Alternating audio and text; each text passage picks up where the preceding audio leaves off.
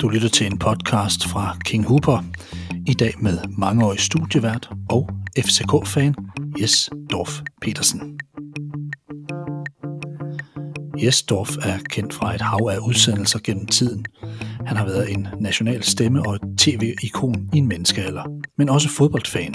Da B1903 og KB i 1992, få dage efter EM-triumfen i øvrigt, valgte at fusionere og blive til FCK, var det to traditionsrige klubber, der takkede af. Ud af det voksede et kridvidt hold med store ambitioner, armbevægelser og mønt med i pungen. FCK ville være Danmarks nye storhold, og det blev de. Og det har været med Jastorf på tribunen hele vejen. Jes Dorf Petersen, velkommen her til en King Hooper podcast. Tusind tak, Steffen, skal du have. Dagens omdrejningspunkt i dag, det er FCK, men også dig med dine øjne på den her Superliga-koloss, der som regel deler vandene lidt. FCK, de skabes i 92 ud af to klubber, hvor den ene, KB, var den ældste ikke-engelske klub i Europa. KB stammer tilbage fra 1876, og til sammenligning af klubber som Juventus fra 1897, AC Milan og Barcelona fra 1899, Bayern München fra 1900 og Real Madrid fra 1902.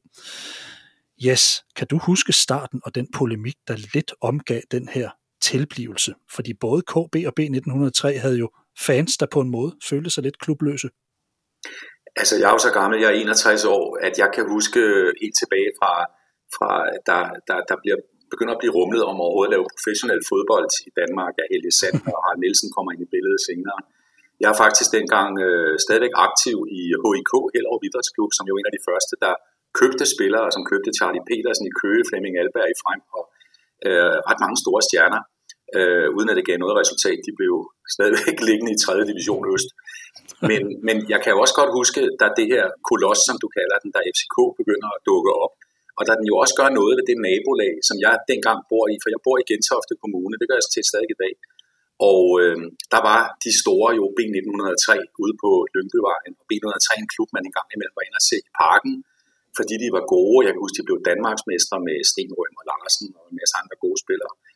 Så jeg havde på en eller anden måde en eller anden form for æresfrygt og veneration for, for B1903. Og så er jeg jo også af den tid, hvor jeg kan huske KB øh, som, øh, som en fantastisk klub, der løb med Danmarksmesterskaber. Og jeg kan også huske, der, der Hans Åbæk var der og så videre. Altså en masse store ja. spillere, der var, der var i, i Københavns Boldklub og, og så videre. Men min nære relation var faktisk til B103, og jeg vil godt indrømme, at da det her sker, da fusionen bliver en realitet, der tænker jeg, det er noget lort. Fordi det smadrer B103's første hold. Og det kan man jo godt sige, hold stik. Men til gengæld fik vi noget andet i stedet for, som, som jeg jo i dag er, er stor fan af. Men, men, men for, for en fra min generation, der ligesom er vokset op med, at fodboldklubber var traditionsklubber, og som var opstået nærmest hvad kan man sige, som små foreninger, der så mere eller mindre tilfældigt fik et godt første hold, der var det her jo en game changer, at der pludselig kom en klub, som man så må sige startede på toppen og købte sig ind i, øh, i to andre af de, af de helt, helt store. Og øh, jeg deltog da også livligt i debatten, primært om, om KB kunne have klaret det her alene. Altså de var jo, om jeg så må sige, på vej ned, øh, fordi at de ikke kunne finansiere sig selv. Men, øh, men øh, i starten, der var jeg ikke glad for FC København, det vil jeg godt indrømme. Mm. Og Vito har jo skrevet lidt inden det her, og, og, og jeg skrev til dig, tror jeg, på et tidspunkt, om du havde en af de her klubber som favorit, og du, du nævner lidt B1903, men, men så rystede du mig lidt i din grundvold ved at sige, at der faktisk var et helt andet hold, du også fulgt med. Tænker du på fra Jylland? Jeg, jeg, uh, Aarhus Gymnastikforening? Ja, jeg har hørt om dem. ja, det, det er AGF. Hvad skete der der? Jamen, jamen, AGF er fordi, det er faktisk øh, øh, betinget af min egen historie, fordi i 1980 øh, Øh, flytter jeg til Aarhus og læser på Journalisthøjskolen, og dengang der fik man et, øh, et, et øh, elevpressekort, og det øh, kunne man faktisk gå ned på Fredensvang med øh, hver anden søndag og se AGF spille med Troels Rasmussen på mål og øh, Stampe og alle de store spillere, der var, der var i klubben dengang. Så jeg blev også AGF-fan. Jeg kan godt lide AGF, jeg kan godt lide stedet øh, der uden for, øh, altså i det sydlige Aarhus, hvor, hvor klubben holder til. Jeg kan godt lide den stemning, som AGF giver i byen. Det er jo en meget, meget voldsom betydning, AGF har for, for, for Aarhus. Den er faktisk større end FC København har for, for hovedstaden. Øhm, så jeg har også et hjerte for AGF, ikke mindst når, når, når David er blevet øh, træner over. Så, øh, men jeg under dem ikke at vinde i år, for det håber jeg, at FCK gør. ja, de er også godt på vej igen. De skal nok komme.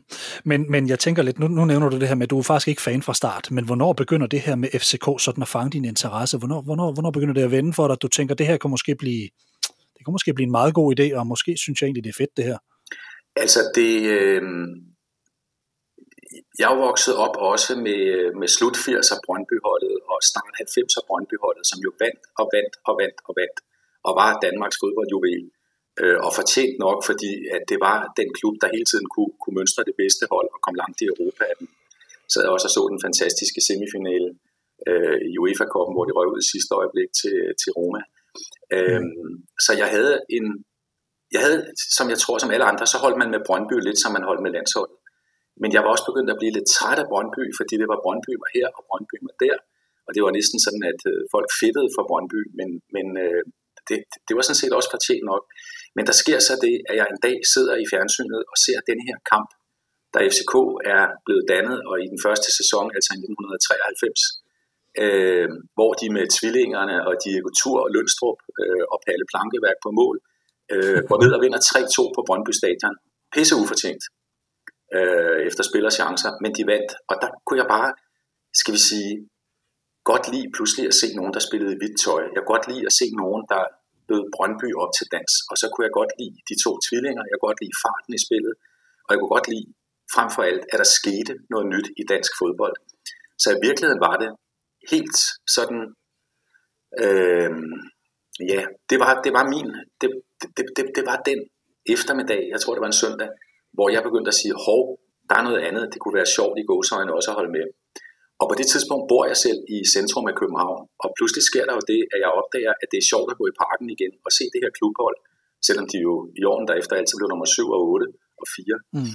Men øh, jeg begynder simpelthen langsomt at forstå FC København, og begynder, at, om jeg så må sige, holde af konstruktionen, og synes, det er sjovt, at en fodboldklub er blevet til på den måde, som FCK er med, øh, den er mere blevet til ved et skrivebord end øh, på en fodboldbane. Og det, øh, øh, der sker jo det, som, som der gør med alle hold, man holder med, at når man følger dem meget, kender spillerne, begynder at læse interviews med dem, man begynder at gå meget ind og se dem i, til kampene, så får man jo også øh, et personligt forhold til, til dem. Så faktisk vil jeg sige, at lige fra, fra, fra 93, fra den her kamp på, på Brøndby Stadion, så har jeg været FCK'er, men det er jo så øh, gået helt amok på, på, på nogle tidspunkter undervejs i alle år siden om alle de mesterskaber. Og jeg boede jo lidt uden for Aarhus. Jeg kan godt huske, jeg tog faktisk til Aarhus Stadion for nogle gange at få lov til at se B1903 frem, og nogle af de her bold, meget boldspillende hold. Jeg kan, kan godt se den der... Kan du huske, man, jeg kan huske, at jeg så en kamp mellem AGF og Frem, hvor øh, Frem jo kom i deres øh, røde og blåstribe, tværstribe ja, ja. trøjer, og man kunne faktisk se, at nogle af spillerne fra Frem, de havde ølmaver. Så, det, øh, så, så, så længe så der det er så fodbold, men de kunne godt gøre sig i første division ja, jeg kan huske, jeg kan huske holdet med Thomas Sørensen og sådan nogle der, og, det, og det, det, var sådan, det var sådan lidt dem, jeg tog ud for at se, kan jeg huske, og, og, og så lige pludselig så blev det sådan en, en smeltet deal i det her hvide Real Madrid-agtige look her. Øhm, hvor, hvor, hvor, hvornår kan du sådan mærke, at det begynder at gro en, en sådan identitet på dig? Jeg ved godt, det er måske den her eftermiddag med 3-2, og, og så, så hov, det er egentlig fedt, men, men hvornår kan du sådan mærke, at ah, det, det, det er måske noget, jeg godt kunne finde på at holde med sådan øh, kontinuerligt det her? Jamen, øh, det er svært at sige, at det sker. Øh, det sker jo ikke på en dag sådan noget. Det sker som, som, som i alle andre relationer over tid. Men jeg kan huske, at jeg er inde i parken og se en kamp med FCK, og jeg står bag målet på det, der nu er B-tribunen, altså hvor ultraerne står. Øh, og der kan jeg huske, at Karim Sasa stod på mål, og øh, de spiller mod OB, eller også var det Vejle. Jeg mener faktisk, det var OB. Og de fører 1 eller 2-0 og taber til sidst, fordi Karim Sasa for det første nogle gange opfører sig som en midtbanespiller. Han fiser rundt. øh, og, og de bryder sammen, og jeg tror, det er Erik Bo, der, der scorer nogle mål for, for Aalborg. Øh, men den, den oplevelse, det er der, jeg kan huske, jeg mærkede, at jeg blev ked af, at de tabte. Og det vil jeg sige, der er kærligheden jo så begyndt, når man begynder at, ja. der, når man begynder at få den her følelse af, at man går hjem og synes søndagen og også mandagen er ødelagt. så der, der, der, var, der var jeg på dem. Og så begynder jeg jo også at holde af spillerne og, og, og godt kunne lide dem. Og jeg har jo altså, har set nogle fantastiske spil, for man, man kan jo sige, at FCK godt nok starter med at vinde et mesterskab i 93, men så begynder det jo at gå ned igen. og gå rundt, når der går lang tid. Det er jo først ved årtusindskiftet, de virkelig begynder at vinde. Men undervejs har vi jo set nogle fantastiske spillere i klubben hele tiden. Altså, der har jo altid været, været store navne. Pierre Larsen, Michael Mandike, man kan blive ved, øhm, øh, Højer og så videre. Altså, alle de her store navne. Altså, det har aldrig været, der, det har aldrig været et kedeligt hold. Der har jo altid været Mio og så videre på det hold. At de så ikke havde rutinen og historien endnu til at vinde så meget, som de har fået i dag efter, efter alle de her år.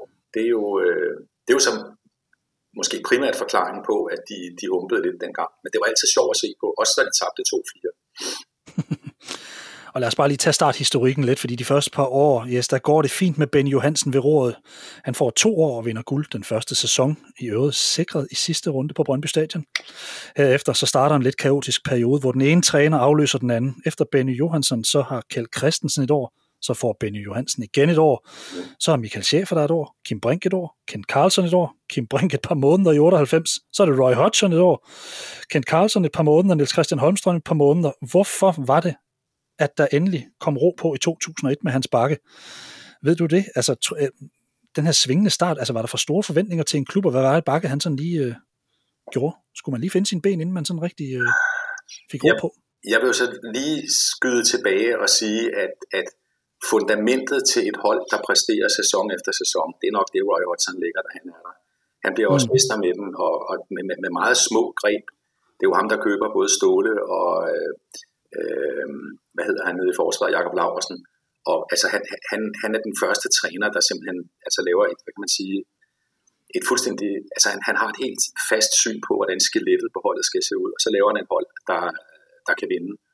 Øhm, og det er også det, hans bakke i høj grad viderefører. Der er ingen tvivl om, at øh, på det tidspunkt er økonomien blevet stabil. Altså årene inden har klubben jo nogle gange været ved at lukke, og det hele har været noget råd, og vi har set rengøringsdirektører, der sad på, på udskiftningsbænken og råbte og skreg og så videre. Men der har jo, som med alle andre øh, klubber, er, der, er det tiden, der gør dem gode. Altså man er ikke god første gang, man, øh, man, man stiller op i Danmarks turneringen, selvom man måske har nogle ambitioner og så videre, er lidt københavnske. Altså de, de her år skulle der gå, før det vil begynde at gå på den måde, at de nu vinder, som det er lige nu, to ud af tre mesterskaber, eller i hvert fald to ud af fire. Øhm, men det er rigtigt, da hans bakke kommer, bliver det jo også en måde at spille fodbold på, som er meget, meget genkendelig for os, der kigger på det.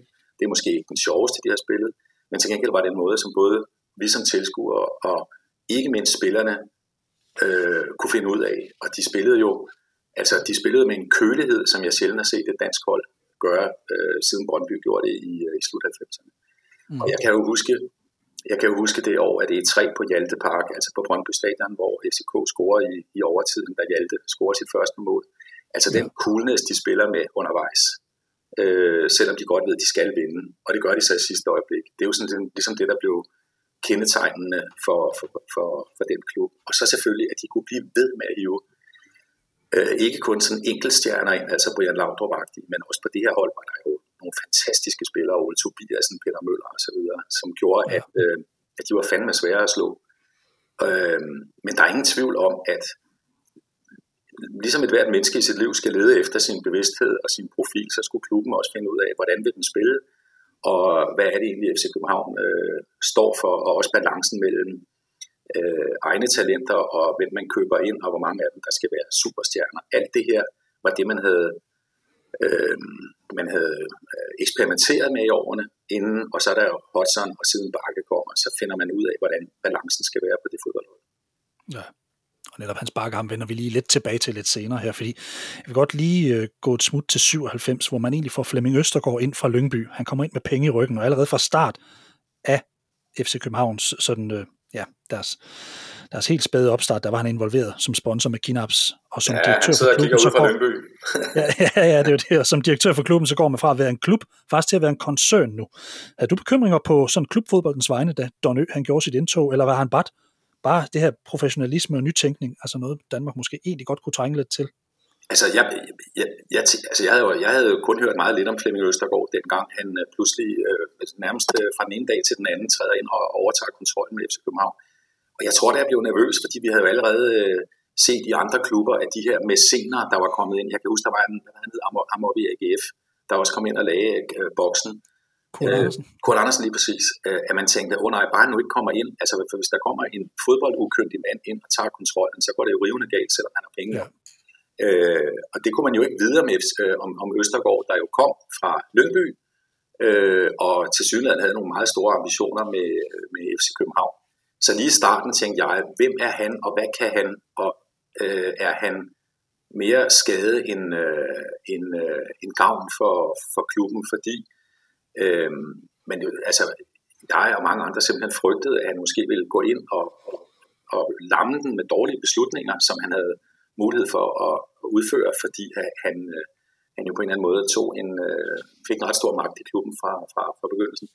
Men det gik jo lige modsat. Men jeg vil stadigvæk sige, at det Flemming gjorde, nu skal jeg øh, lige understrege her, at Flemming er private venner i dag, blev det efter han kom til klubben, at øh, det, han, det han gjorde var jo at, at altså det ene sted, hvor han, hvor, hvor, hvor han sænkede adgangen til loftet, det var, da han lagde tag på parken i 2000. Øh, og et, men, men, men ellers har, kom han jo ind med nogle øh, kvalificerede ambitioner og en helt tydelig strategi for, hvordan han kunne kombinere forretning og fodbold på en måde, så, øh, så det gav øh, så det gav bonus både på banen og på regnskabet. Og det er jo, det er jo, det er jo den øh, helt unikke evne, Flemming førte ud i livet, da han, da han kom øh, til parken. Og det han gjorde, øh, men som jeg var bange for i starten, det var om han også var i stand til at finde de rigtige trænere og så videre. Og det kunne han jo. Altså, det var også ham, der, hvordan han endte gjorde, fik overtalt Roy Hodgson til at komme. Og det var jo, øh, det var jo sgu meget godt set. Ja. Og med Flemming, der kommer også en højere grad af stabilitet i forhold til succes, kan man sige. Man får råd til en bedre trup, og blandt andet så henter man jo i 98, som vi nævnte før, Brian Laudrup det her det er en øvelse, ikke ret mange klubber de lykkes godt med før, det her eventyr, det bliver heller ikke med en sådan super lykkelig slutning, da Brian føler sig dårligt behandlet både tilskuere rundt omkring i landet, samt den danske presse, som lægger pres på hans familie. Brian han spiller kun 12 kampe for FCK, så skifter han til Ajax. Tror du, Jes, at man her i FCK fandt ud af, at man måske ikke skulle helt op på den hylde af kaliber spiller endnu? Nej, det tror jeg faktisk ikke. Jeg tror, at man betragter Brian Laudrup, altså som jo er et menneske, jeg har det fint med, at vi har arbejdet sammen i tre år på, eller i to år på, på, på, på, på Champions League. Jeg tror, at man kan sige, at, at, at tilfældet Brian Laudrup var helt, helt specielt for klubben, og det handlede for så vidt ikke så meget om, at Brian var en stjerne i en helt, helt anden kaliber, end øh, dem, han spillede sammen med. Det kan man godt sige, uden at, at fornærme nogen, øh, da han kommer til i 98. Øh, jeg, jeg tror simpelthen, at det er historien om, om Brian Laudrup som et, øh, et godt menneske, men også et skrøbeligt menneske, der, der gjorde, at han, øh, han øh, smuttede afsted øh, til, til Ajax så hurtigt bagefter. Øh, og øh, jeg vil tværtimod sige, altså udover at jeg ved, at, at selvom det er en, en ikke-succeshistorie for FC København, når han kom til klubben, så er det også en succeshistorie. Fordi, og det er en meget skæg øh, anekdote, det øh, boostede jo salget af, af spilletrøjer nede i FCK-shoppen af laptop Der blev solgt en halv milliard laptop-trøjer. Og siden er antallet, altså man satte simpelthen gang i en tradition for, at folk købte klubtrøjer med navn på ryggen med hans ankomst i 98. Og siden, siden er, er antallet af, af trøjer, solgte trøjer, det har været, det, det er blevet ved med at være højt. Så jeg, jeg vil påstå, uden at jeg er regnskabskyndig, at Brian Laudrup faktisk ikke har været en underskudsforretning for FC København. At han faktisk også indirekte gav klubben en masse penge.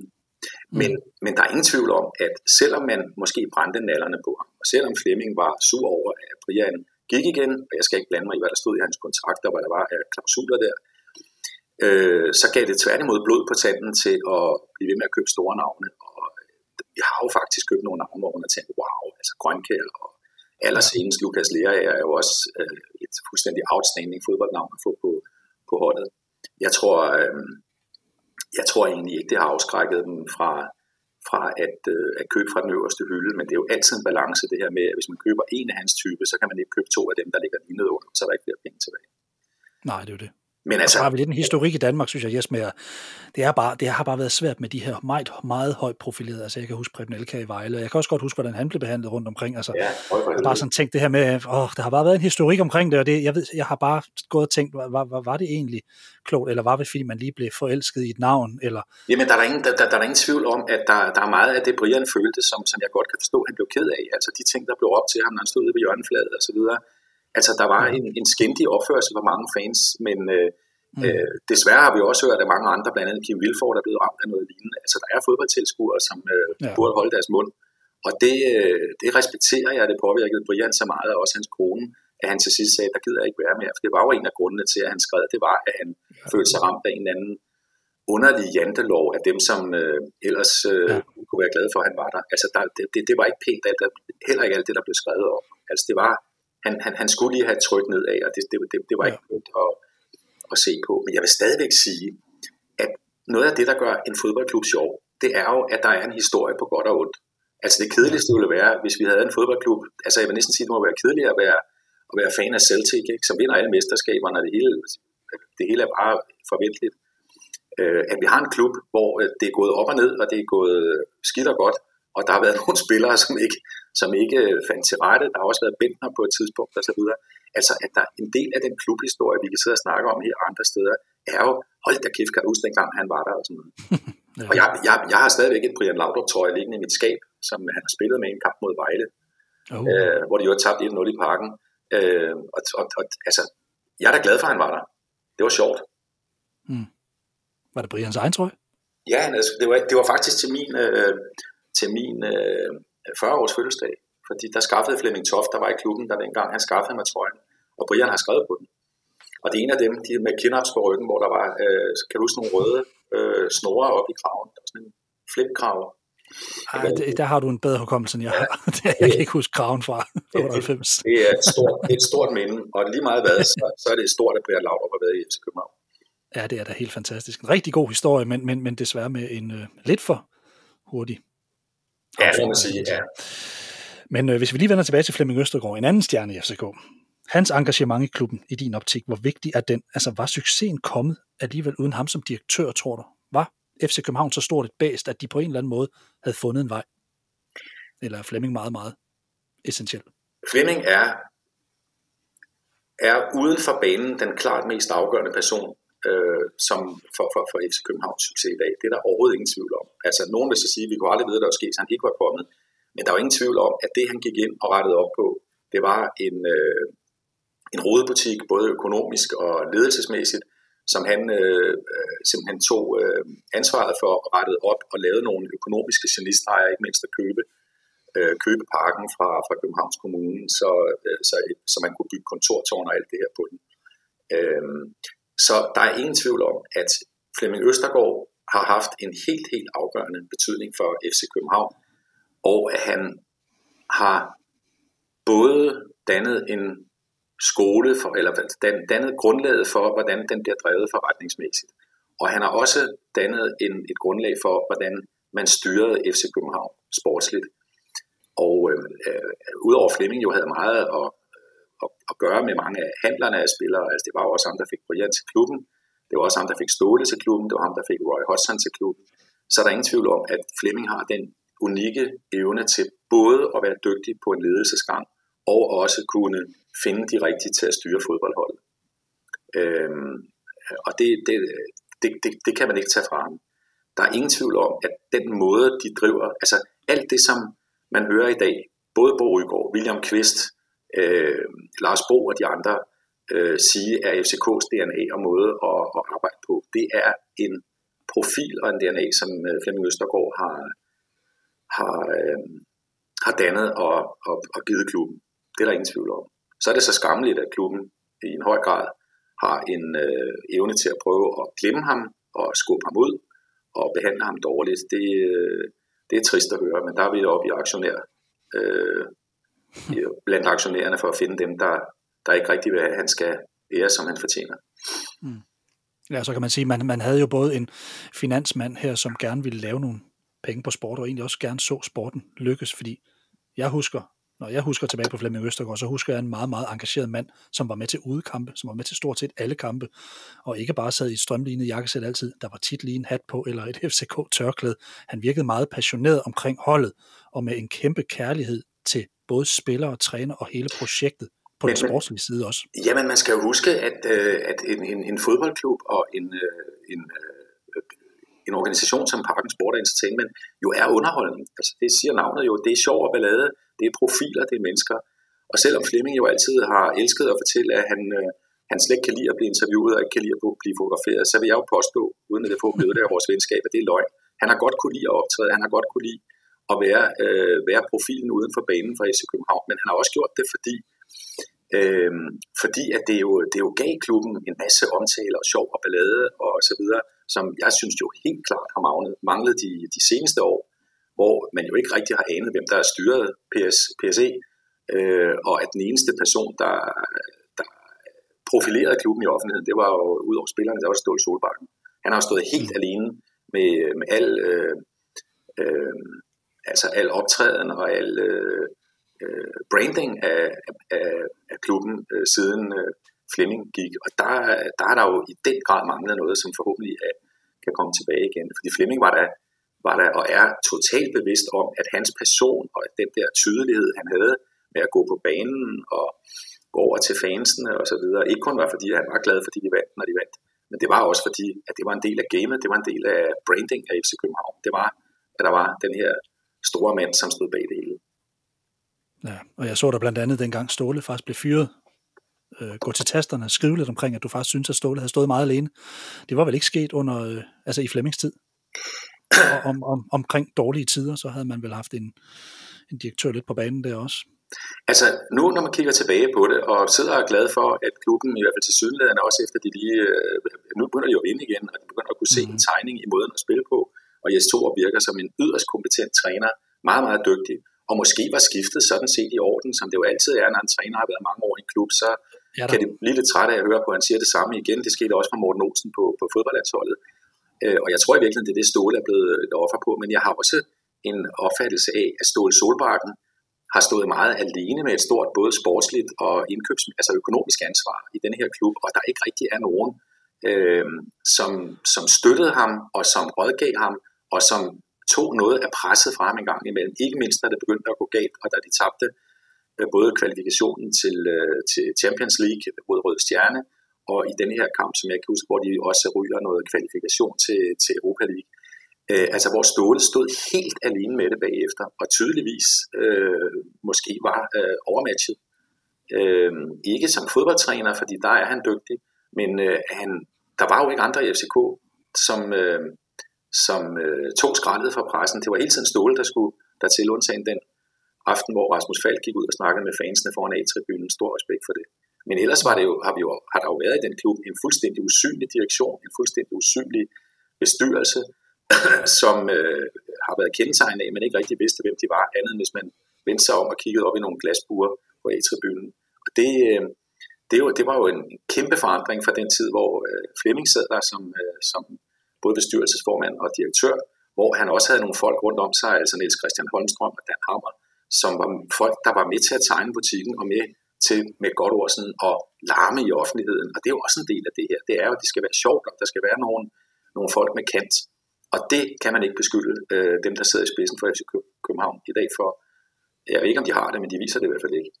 Nej, men, men man kan også sige, at vi har, man har måske også haft med en nordmand at gøre her, der, der har opnået en position i klubben, som var helt unik. Altså så, så mange år og så meget succes.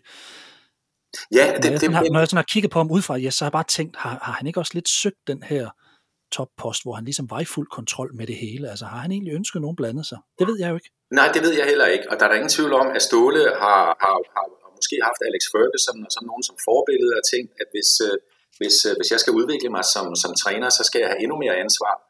Og om, han, om hvor meget han selv har været med til at definere den dobbeltrolle, han havde i, i sidste år i klubben, det ved jeg ikke. Men man må stadigvæk sige, at det, der står tilbage, er, at, at en ting er, at Ståle fik den, men han fik også lov til at få den. Og en rigtig dygtig ledelse havde jo øh, kunne, om man så må sige, aflaste ham og hjælpe ham, og måske også tage noget af skrættet i offentligheden det var jo paradoxalt, at da de for eksempel efter Røde Stjernekampen, hvor de jo mister noget med 200 millioner kroner, fordi de taber en straffesparkskonkurrence i 22. spark, og Jonas Vind sparker ved siden af nede på den der frygtelige mudderklat, jeg sad og så det hele.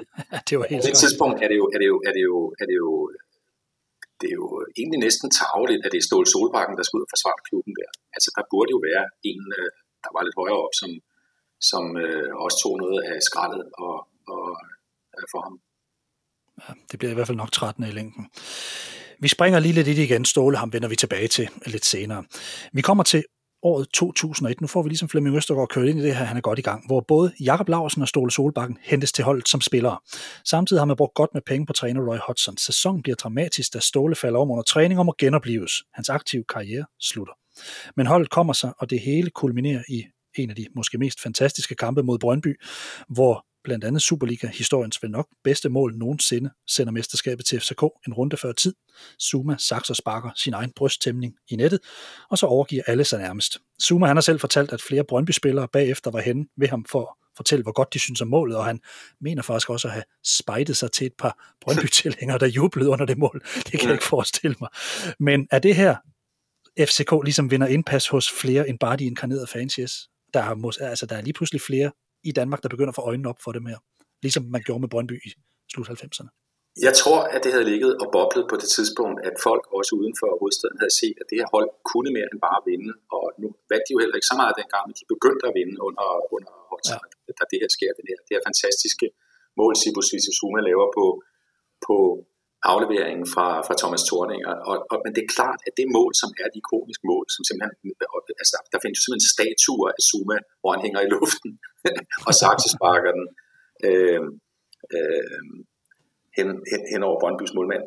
Øh, øh, og der, det, det er klart, at når der kommer et så ikonisk moment, som det her, hvor bolden, altså du ser en fortvivlet Mogens Krog, der bare står og kigger på den, at den sejler op i hjørnet, i, i fjerneste hjørne, ja at det her mål og denne her kamp, og det her magtskifte, som det jo også, altså det her var jo, som det også blev gjort til, den kamp var kampen, der symboliserede, at FCK var ved at tage over efter Brøndby.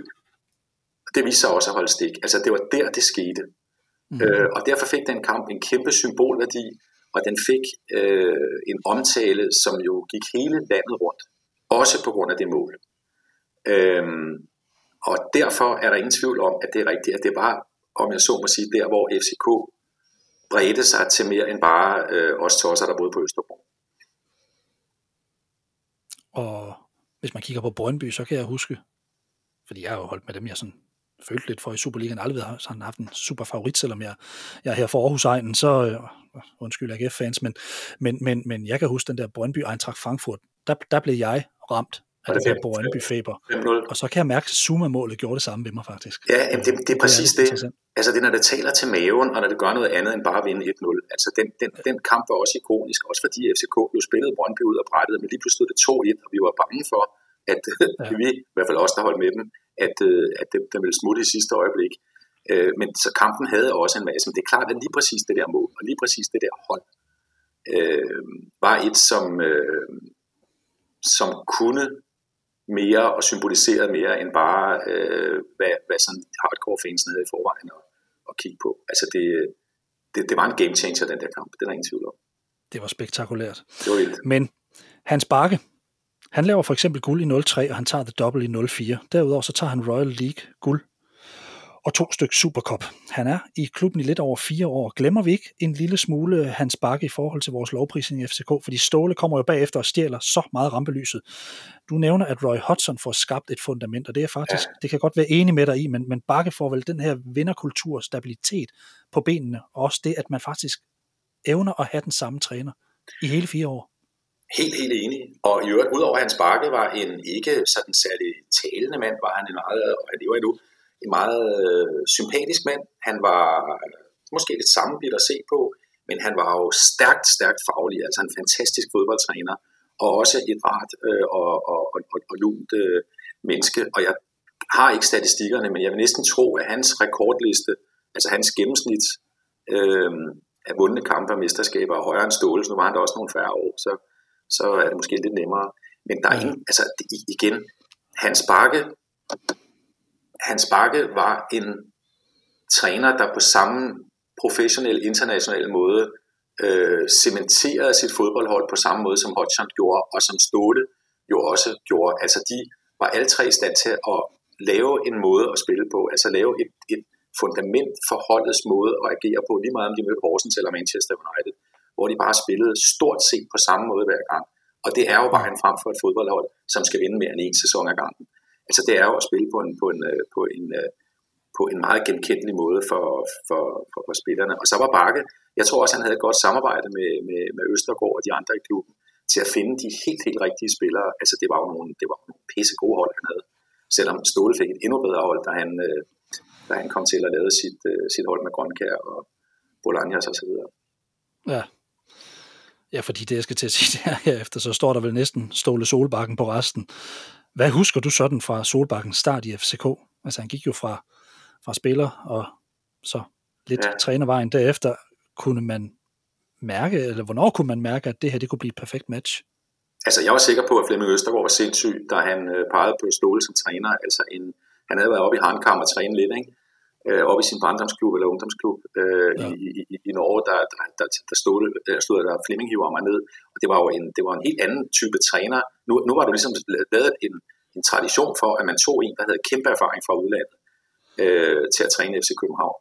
Øh, og så tager man pludselig en grønskåling fra, fra, fra, fra Norge, som egentlig kun havde et eller to års trænererfaring, og som havde spillet 25 øh, kampe for klubben, øh, inden han fik sin, øh, sin frygtelige sit hjertestop. Øh, så jeg troede, det var galt. Og jeg vil også godt sige, der er mange eksempler på, at Flemming Østergaard har taget fejl. Altså, han har også engang pralet over for mig med, at de havde fundet en fantastisk målmand, øh, som kom til klubben, og så kom Balas Raboski fra Ungarn, og han var jo, vil jeg sige, et flop.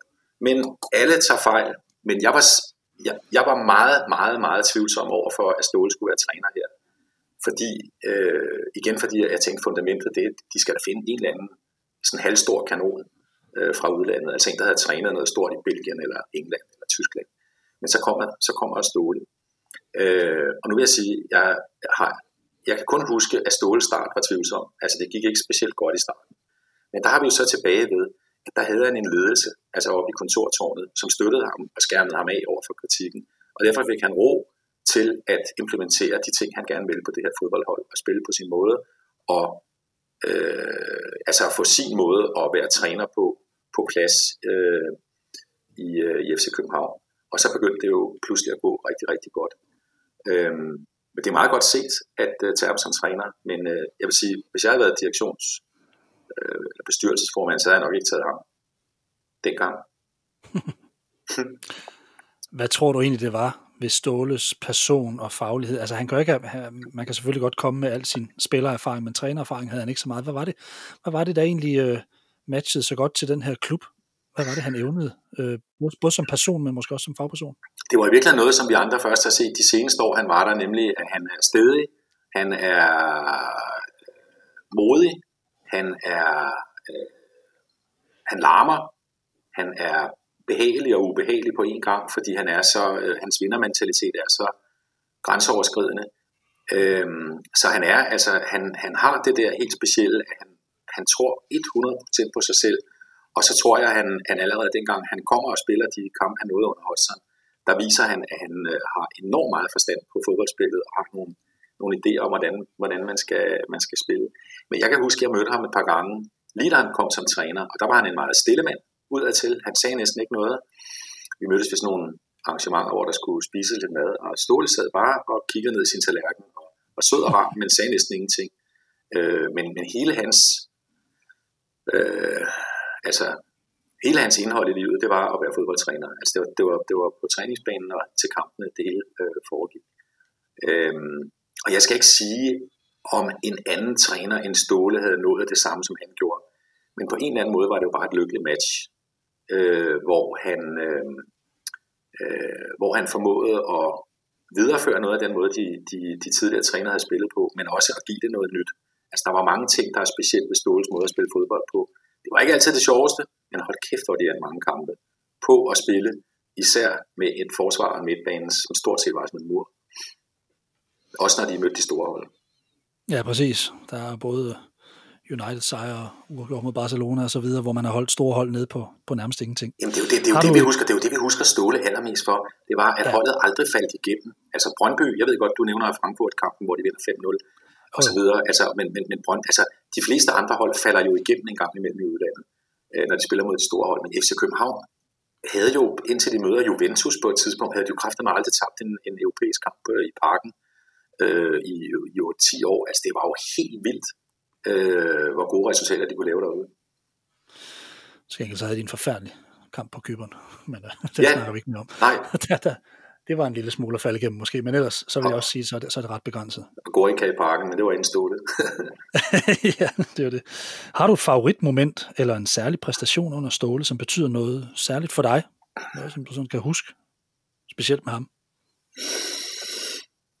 Eller altså, under Ståle? Ja, altså jeg tror jo, igen, når vi nu snakker om de kampe, som, som, som får en historisk betydning for klubben, øh, kvalifikationen til Champions League mod Ajax i, øh, nu kan jeg ikke lige huske årstallet, men det har vel været øh, 3-4 stykker, 5 stykker måske, øh, ret mig hvis det er forkert, hvor vi starter med at tage 2-1 i parken, øh, selvom vi spiller væsentligt bedre end, end, end hollænderne. Grønkær går i stykker, hans lyske øh, smutter igen midt under kampen, men vi taber 2-1, selvom vi spiller bedst, og så tager vi ned til returkampen øh, på Amsterdam Arena og vinder 2-0. Ikke uheldigt, men stadigvæk med en måde at spille på, som var Ståles fortjeneste, at man kunne holde hollænderne fra at score i den kamp, og så lave to op i den anden ende. Øh, det, det, det, altså, og den jubel, der var bagefter, der Ståle jo løber som en stukket gris, øh, og, og krammer Luna Christofi og så videre ude på, på sidelinjen for FCK for første gang, havde kvalificeret sig til, til gruppespillet. Den kamp er jo helt vildt vigtig, fordi hvis ikke de havde vundet den, så var der måske gået 2-3-4 år, før de havde fået chancen igen. Men der, der sprang boblen, der kom de ind i Europa. Og det var jo, øh, hvad kan man sige, det var jo FCK's fødsel som international klub. Ja, det er en urgnist, og man kan så sige, at de her andre kampe mod United eller Barcelona og Juventus, de har så været med til at, at stabilisere, at man Jamen det, kunne, kunne høre med ja, og, bortset, og finalen også og så videre. Ikke? Jo, præcis, men bortset fra, at, at man kan sige, at uh, der, der, der, der, det bedste hold kommer, nu kan jeg ikke huske årstallet, altså Grønkær, Bolaños, Claudemir-holdet, øh, ja. Jesper Christensen, Christiansen på mål og så videre. Altså det hold, som også spiller 1-1 mod Barcelona i parken, er jo et hold, som faktisk spiller op mod dem og går op og angriber dem. Der er Døj også, da han er begyndt at, og, eller da han er kommet til klubben. Altså det, det hold var jo, altså anden gang vi er i gruppespil, der spiller de jo med at score mål, hvor første gang var det mere damage control, altså Ole Benfica og de andre nede, ikke? bortset fra at de slog. Manchester United.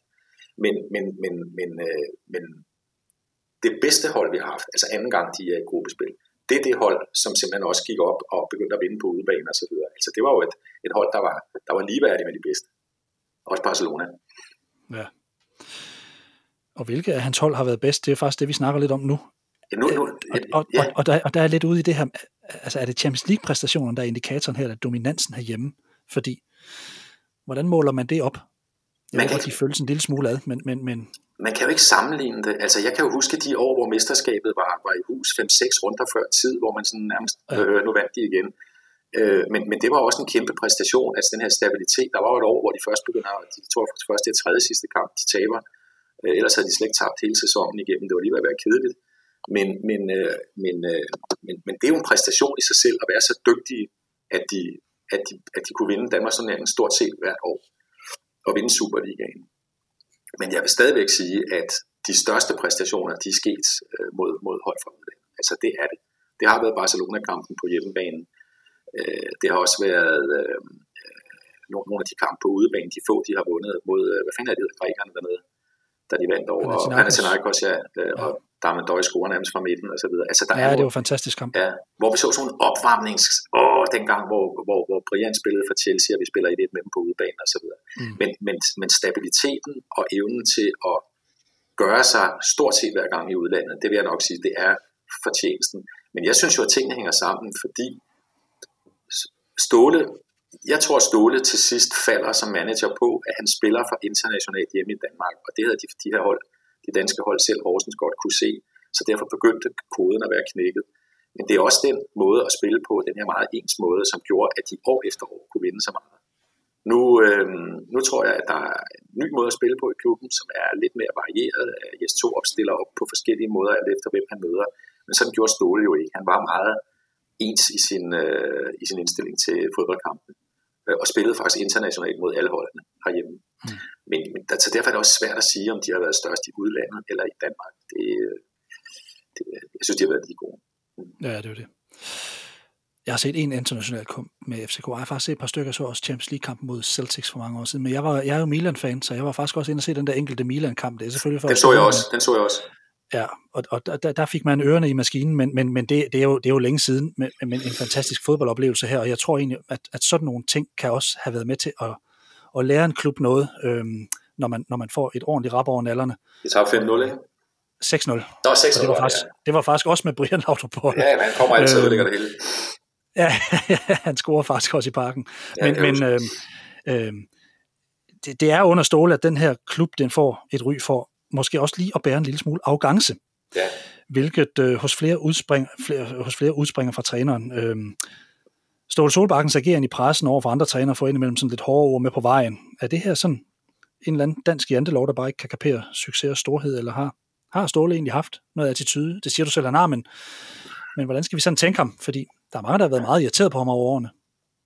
Ja, men jeg tror også, det er en, altså, jeg tror også, der er en vis form for udspekulerethed i det her, at Ståle godt har vidst, at hvis han skulle citere sig, og FCK skulle have noget branding og noget reklame, så skulle han jo sige noget andet, end vi håber, vi vinder på søndag. Altså, han kunne godt lide at stikke lidt til, til andre, ikke mindst til FC Midtjylland. Jeg tror også, det bygger på, at han har været pisse irriteret på FC Midtjylland. Han synes, det har været en efterligning af FC København. Så kommer der nogle ulve, efter vi har lavet løverne. Så tager vi hvidt tøj på, så tager de sort tøj på, og så videre. Og der er heller ingen tvivl om, at der er sådan en vis form for øh, altså Midtjylland af gode grunde, øh, og med stor succes og respekt for det, så den har været lidt FCK-agtig i deres øh, indgang til at skabe det her hold over i, i Herning. Øhm, og det tror jeg irriterede ham, og derfor har han ikke kunnet lade være. Og nogle gange har det også været lidt barnligt, det han sagde. Og lidt, øh, ja, sådan lidt umoden måske. Men det har jo ikke gjort noget, og det har bare været med til at gøre det hele lidt skækkere. Men, men, øh, men øh, jeg er ret overbevist om, at Ståle, da han var der med årene, lærte, at det havde også en effekt på omtale, tilskuertal osv., at der var nogen, der syntes, at han var en idiot, og han blev citeret nogle steder. For der er medier, der gider at interviewe ham, hvis han bare er kedelig hver gang. Altså, det er jo heldigvis, altså Ståle er jo også en af de første Superliga-trænere, som øh, har larmet på en måde, hvor man næsten glæder sig til at høre, hvad han vil sige. Og meget tit var han jo også meget interessant. Altså han kunne, han kunne allerbedst lide at snakke fodbold. Ikke? Og så hvis han blev spurgt lidt til Steinlein og de der folk, så kunne han, øh, så kunne han godt hakke til dem. Men jeg tror da også, han har været, han har været pain i as, også ude i Brøndby øh, for mange. Men det er da dejligt, der kommer nogle trænere. Nu har der også været Bo Henriksen og så andre. Nogle trænere, som, øh, som giver dem lidt gas en gang imellem i medierne. Ja. Men, øh, men, men jeg, har da, jeg, jeg har da nogle gange siddet og tænkt ståle for helvede. Nu lyder du som en lille, som en lille fornærmet dreng. Og han har skulle passe på, fordi han også nogle gange netop igen med Midtjylland har været ude med, ja, det er kun os, der kan spille internationalt, og det viser sig jo så nu, at der blev han lidt fanget i sin egen øh, konstatering, der, der Midtjylland faktisk sidste år klarede sig bedre end FC København. Ja. Og jeg tænker lidt, det her FC Midtjylland er jo faktisk også en fusionsklub, som også har vokset sig større. Ser du en forskel i, hvordan de to klubber de opfattes af andre? Altså, er der mere goodwill, når man faktisk ikke er fra selve hovedstaden? Øh, både ja og nej. Altså jeg tror, jeg, jeg, jeg tror, de to klubber har et fællestræk, at de virkelig deler vandene. Altså enten hader man dem, eller også elsker man dem. Og hvis man hader dem, så er det med det gamle argument, at hvis de ikke har lavet i 1892, eller som du har opremset alle de her gamle klubber, 1902 fra Real Madrid og så videre, og, og KB fra 1876, så er det ikke rigtige fodboldklubber. Altså den, det, er jo, det er jo stadigvæk sådan lidt, lidt den der, det der narrativ, folk bruger om fodboldklubber, at de skal være pisse gamle, før de er gode. Øh, og derfor hader man FCK og, og FC Midtjylland. Øh, og så er der jo, altså arrogancen er jo ens. Altså Midtjylland bruger jysk arrogance, og FC København bruger københavnsk arrogance. Og den jyske arrogance, det er at sige, at man ikke har, at man ikke har ambitioner, men, men, men, men i virkeligheden har man det. Altså, jyder er jo verdensmestre i at blære sig med, at de ikke blærer sig. Og det er de gode til Herning. Hvor københavnerne, de er gode til at blære sig. og i men, men, men i bund og grund vil jeg sige, at der er de to klubber, efter min mening, de mest toptunede og de klart økonomisk stærkeste i Danmark i dag, der ligner de hinanden meget. Og så er det i virkeligheden på de mindre marginaler, at det nu bliver afgjort, hvem af dem, der, der kan holde i længden. Altså ikke så meget, hvem der lige vinder mesterskabet i år, fordi det bliver nok en af de to, men hvem der vinder, altså om Midtjylland kan tage over og blive ved med at vinde mere end FC København. Which I do not hope. Nej, det er det. Men der er mange tilskuere, sådan både klubber og medier, de kan indimellem sådan fortælle den her lidt forsimplede historie om FCK, at det handler om penge, at succesen den er skabt på baggrund af sådan helt andre budgetter end resten af ligaen. Men er det så lige til? Jeg ved godt, det har med penge at gøre, men det er vel ikke bare at man fyrer en masse penge. Nu ved jeg, at Nordsjælland de har købt for eksempel af Mansur-familien. Ja, ja. Øh, det er vel ikke bare så lige til at skabe en både fankultur, men også en altså, succesfuld sportsklub. Jamen altså, Steffen, man kan jo vende den om og sige, hvis du ikke har penge, kan du ikke have en fodboldklub, der kan spille i Superligaen.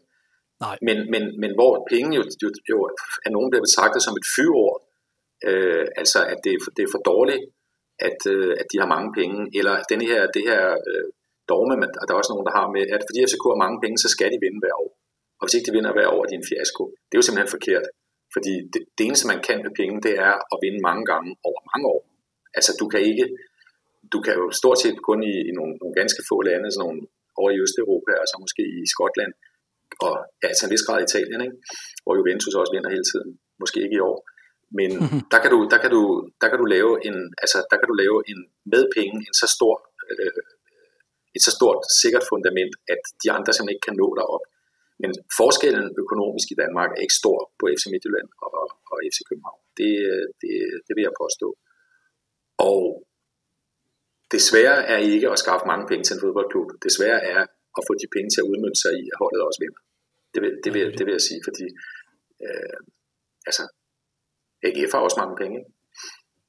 Jo, jo, og så så jeg for et par år siden, altså hvis man følger Milan lidt, som jeg jo gør, vi fik en hulens masse penge, købte en masse ind, og det var, det var, det var til at lukke op, og altså det var helt forfærdeligt. Jeg kan se, nu har, nu har jeg købt en mand, nu har jeg købt en mand med, på 39 år, som er ved at overhale Ronaldo på topscore-listen, ikke? Det er jo det. Og han er afstændig. Super Bowl. Hvad, de der gamle mænd, jeg ved ikke, hvad der er med dem. De kan et eller andet. Ja, men det er rigtigt. Øhm, men, det, men det betyder bare ikke, at det er. Men jeg synes bare, jeg har hørt det her argument så mange gange. Nu har jeg for eksempel også talt lidt med Brøndby-fans, som, som siger det her med, øh, hver gang man taler FCK, ja, men det er også et helt andet budget. Det er jo et helt andet budget, de arbejder med. Det er sådan en fortælling, der kommer. Jamen, er det, det, det, nej, det er den ikke. Og jeg synes især, altså, det er jo ikke fordi, det er jo ikke fordi øh, altså, jeg er jo ikke stor tilhænger af Brøndby, men jeg kan da godt forstå, hvad det er, de siger der. Men sandheden er jo den, at Brøndby har jo lige præcis lavet fejlen ved at placere sig midt mellem penge og klub. Fordi mm. Brøndbys, hele deres profil, og det de, undskyld mig, har pralet med altid, er, at de var sådan klubbernes klub, hvor klubfølelsen var det eneste, der holdt dem sammen, og alle spillede der kun fordi de var i Brøndby, og de ville bare Brøndby overalt her på jorden. Og så har de, det, det, det gik dem også godt i 90'erne, og til en vis grad i 0'erne. Men efter Brøndby er begyndt at blive en blanding, og faktisk selv var de første, der gik på børsen og, og rådede sig ind i bank, banker og fik rigmænd som, som senere, hele Brøndbys profil som en klub, der lever af frivillighed og klubånd, er jo blevet blandet totalt sammen med en, med en masse penge, med nogle øh, økonomiske eventyr og med nogle investeringer, der er gået galt. Det er det også i København. Men hvor Brøndby i dag sidder sådan lidt mellem de to stole og ikke rigtig kan finde ud af, om de sådan er en, er en foreningsklub eller en økonomisk øh, øh, forretning. Og, og det, er jo, det er jo Brøndbys helt store problem. Og sandheden er jo også, at der er ikke en eneste af Brøndbys spillere, der har et andet forhold til deres arbejde i klubben, end man har i AGF eller OB eller FC København. Altså spillerne er der, fordi det er deres arbejde. Ja. Og så er det så spørgsmålet, om man kan øh, skabe de rigtige rammer for dem. Og det er jo da paradoxalt, at der er gået, er der gået efter en 16 år siden de har vundet noget. Et mesterskab i hvert fald. Ja, det er lidt tid. Ja. Men, men, men yes, er der en misundelse i forhold til FCK i Danmark? Der vil altid være en misundelse på dem, der vinder de fleste mesterskaber. Det er jo pisse gerne ikke at vinde dem. Øh, så det, det tror jeg da, der er. Og jeg, jeg håber heller ikke, at jeg lyder for hård over for Brøndby, fordi jeg kan, jeg, jeg kan faktisk, altså, jeg, jeg kan på en eller anden måde øh, enormt godt lide klubben, og jeg er glad for, at den er der, og jeg øh, elsker at se dem spille, og der er, der er jo en x-faktor i Brøndby, som der også er i FC København, og som der, undskyld mig, ikke helt er endnu i FC Midtjylland, øh, fordi Brøndby har den historie, de har, så det er sjovt, de er der. Men det er jo efterhånden, når du siger misundelse, så er det jo lige ved at være derhenne, hvor Brøndby er blevet Danmarks Liverpool indtil forrige år, altså hvor Liverpool også i 30 år ikke vinder noget som helst. Øh, og det bliver, næsten, det bliver næsten deres profil, fordi Brøndby er jo efterhånden blevet klubben, der er med fremme, og som engang har været gode, men de vinder ikke andet end pokalturnering engang. Og jeg tror faktisk, det er sådan, at det, altså, de Brøndbyer, jeg kender, det er, også, det er også blevet en del af deres, deres hverdag. Altså, selv den frygtelige aften i Horsens for nogle år siden, hvor de førte 2-0 og mesterskabet næsten er hjemme. Ja. Altså, det, var, det, var jo, altså, det var jo grusomt. Ja, det var det. Ja. Men den her sæson, yes, den har faktisk ikke været så super god for dit hold, og det er faktisk med en fyring af Ståle, noget som nordmanden ikke brød sig synderligt om. Det var en lidt ærgerlig afsked med en meget betydningsfuld person for FCK. Hvordan vil du sådan beskrive Ståle, hvis vi sådan skal prøve at ramme ham lidt ind, hans betydning for, for klubben, men måske også omvendt klubbens betydning for Ståle? Ja. Altså igen, så er jeg sikker på, at det var et perfekt match. Altså, jeg skal ikke sige, at Ståle blev fejlplaceret, da han kom til, til hvor var det mig, i Køln og i Wolverhampton. Ja. Øh, men, eller om de klubber var for store for ham, eller hvad, hvad ved jeg, det, det, det, det er jeg sådan set ikke i stand til at sige. Men på en eller anden måde, så tror jeg bare alt i proportioner, i størrelse, i geografi, i øh, økonomiske muligheder, der passede Ståle Solbakken og FC, FC København godt sammen. Altså han var træneren til et hold, der, øh, øh, der kunne hæve sig fra midten af, af den europæiske anden division og komme op i bunden af første division, som han jo havde et hold, der kunne i en periode. Altså han, han var god som en udfordrertræner, han var god som en træner, der kunne lave et hold, der med færre midler end dem, de mødte, klarede sig godt. Hvordan han var blevet som træner, hvis han havde fået Chelsea eller Milan eller sådan noget, det, øh, det er jo akademisk, for det kommer han aldrig til at få, for nu har han fået sit landshold. Men øh, ja. på en eller anden måde, så tror jeg, så tror jeg at, at de to, altså Ståle og FC København, det, det, det passede bare godt sammen i, i, øh, i alting. Altså det var ja, et godt match. Og var han, han også heldig med, at han, ja, ja var, var, var, var han også heldig med, at han på det her tidspunkt, hvor han starter, faktisk får lov for ro, fordi vi har set rigtig, rigtig mange dygtige trænere, også hentet til for eksempel AGF, ja. Morten Vikhorst i spidsen for den, for den gruppe af, af dygtige folk, øh, som, som, som jo ikke har fået tid, som er blevet læst ud nærmest inden man, man øh, nåede at egentlig mærke, hvad det var, de kunne. Ståle fik jo egentlig ro hvis han ja. havde været det forkerte sted, kunne han vel godt være strøget sted, og så har vi aldrig fået et solbakken eventyr i FCK.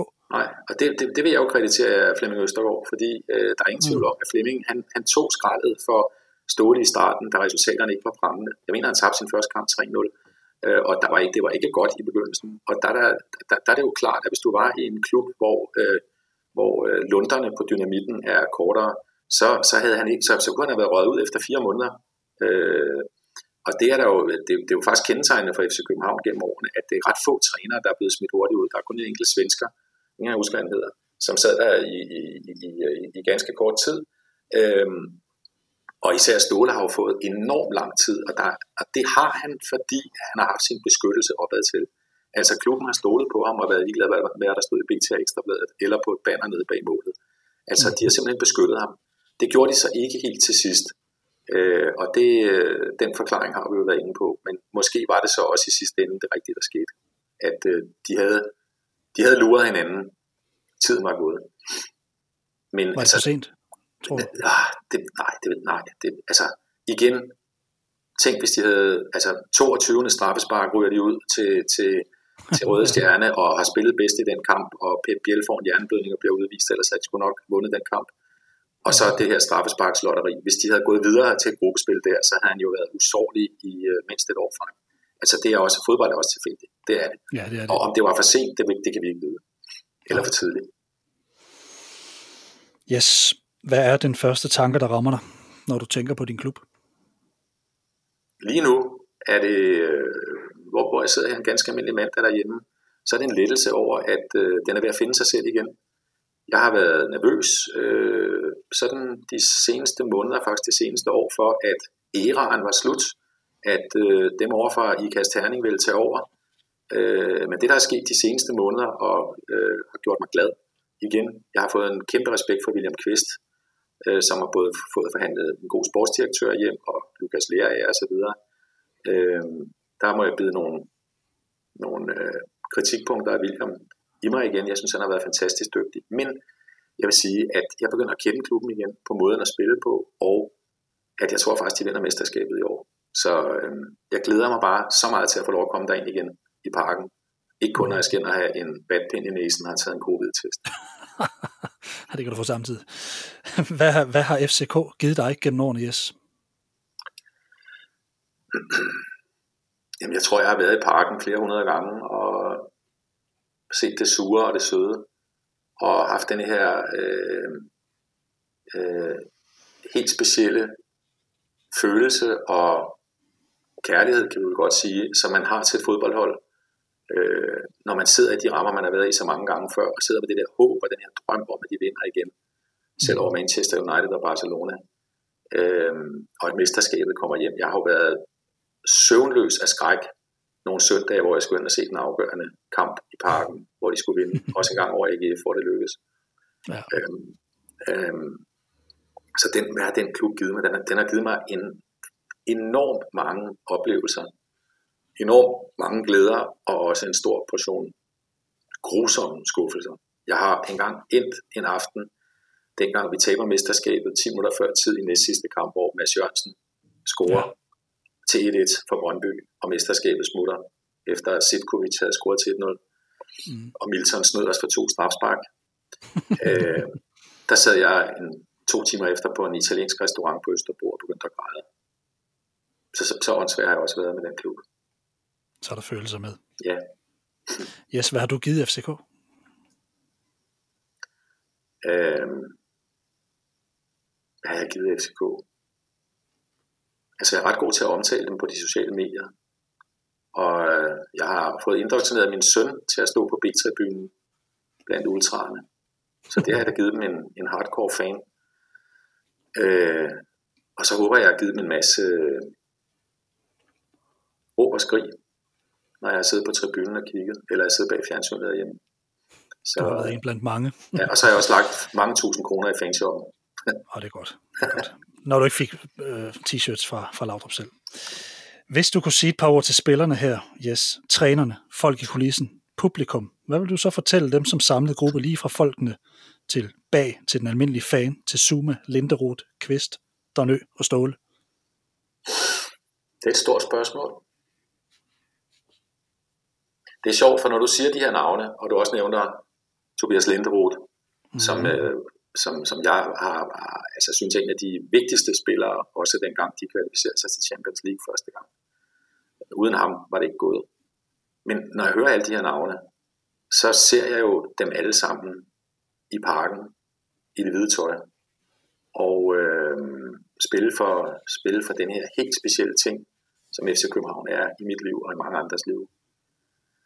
Øh, og jeg vil sige, lige, lige de navne, du nævner, også William og Flemming Østergaard og Ståle, så er det jo folk, hvor jeg vil sige, tak fordi I gav alt, hvad I havde, og lidt mere til, fordi det synes jeg lige præcis dem, du nævner, har gjort. Mm.